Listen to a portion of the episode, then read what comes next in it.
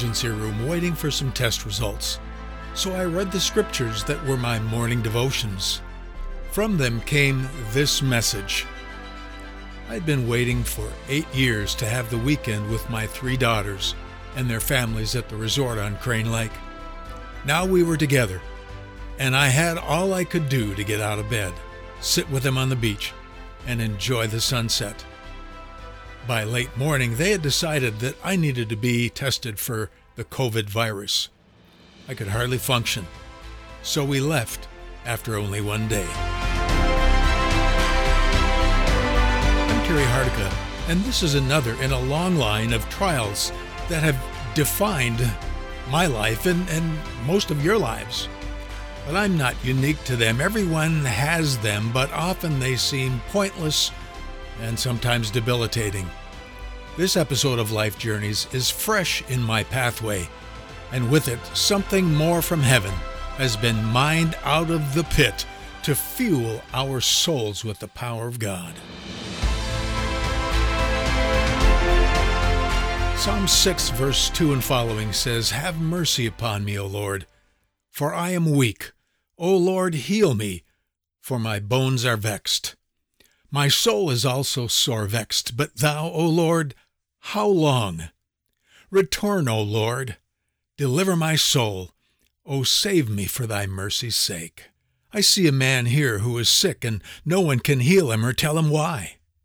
But he knows. If he's honest, he knows. And it's a long, long season of being chastened for issues within where none can see.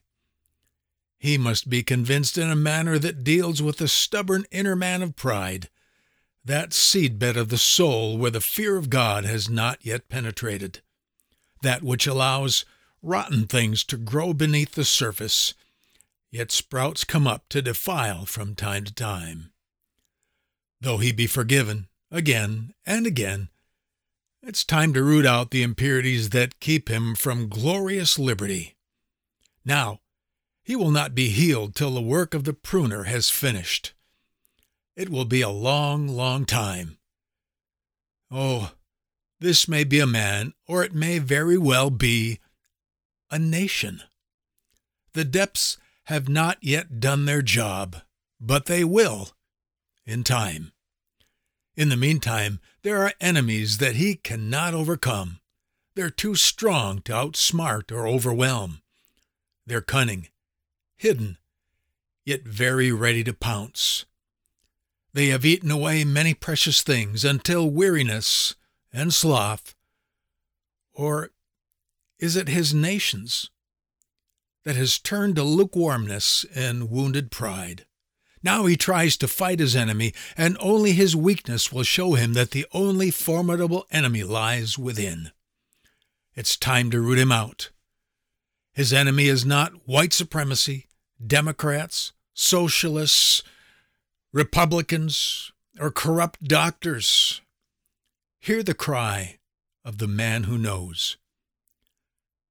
Verse 7 in the sixth psalm says, My eye is consumed because of grief. It waxes old because of all my enemies. Depart from me, all you workers of iniquity, for the Lord has heard the voice of my weeping. The Lord has heard my supplication. The Lord will receive my prayer. Let all my enemies be ashamed and sore vexed.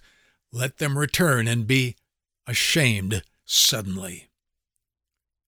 There's a newfound courage born of the persistent prayer of the penitent psalmist he rises in the faith of living by every word of the, of the God who demands holiness, not with a shout of anger, but with a long season of terrible refining by his silence.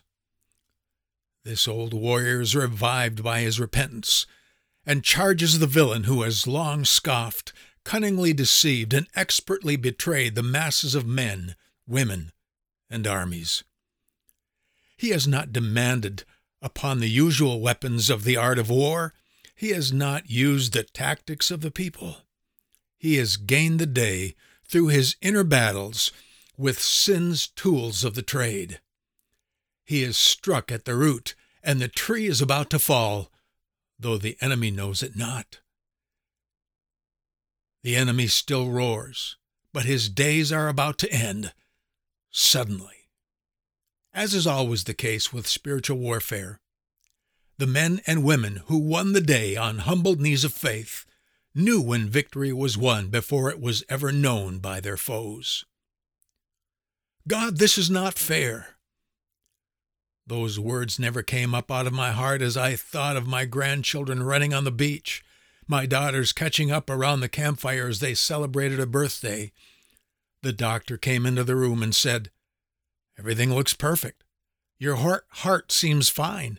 The COVID test was negative. You'll have to just continue working with the Mayo Clinic. I told him that I had always said that when you're over the hill, you ought to be going faster. He liked that because he said, Well, I'm 40 now. Oh, man, I've got kids older than you. Then it was out the door, a stop at Arby's for our supper to go, and back home where God was still speaking through the windows of those shadows, speaking about mercy's ugly truth. Those who demand justice can never receive mercy. Without purity, it's pointless. Without standards, it's powerless. Without justice, mercy is meaningless. Without repentance, it will not be granted. Without faith, it will not be imparted, and without gratitude, it will not be achieved. Mercy knows we are all flawed. It accepts that without it, we will all fail. Without it, no power can stand, no nation can thrive, and no man can be free. The pathway to liberty is along the avenue of mercy. The journey is often a hope filled but hard road of tribulation to break the proud spirit. Those who would enjoy its prosperity are those who will pay its price. I feel like I have died a thousand times over the past few years. With myalgic encephalomyelitis, commonly called chronic fatigue syndrome, you have no tumors, no hardened arteries. X rays show no deformities, and blood tests reveal no illness. Yet it brings times of total disability, and you never know how to hold it back. It feels like a heart attack or that you've been hit by a truck. You feel too tired to breathe. Many nights I've said goodbye to my girls in my mind. Before we left for the resort, I made sure my taxes were done and there was plenty of savings transferred into the checkbook. Then a man goes to God in full surrender. Nothing is wanting but mercy for his children and his wife. The journey that leads to true faith in the mercy of God is often hard.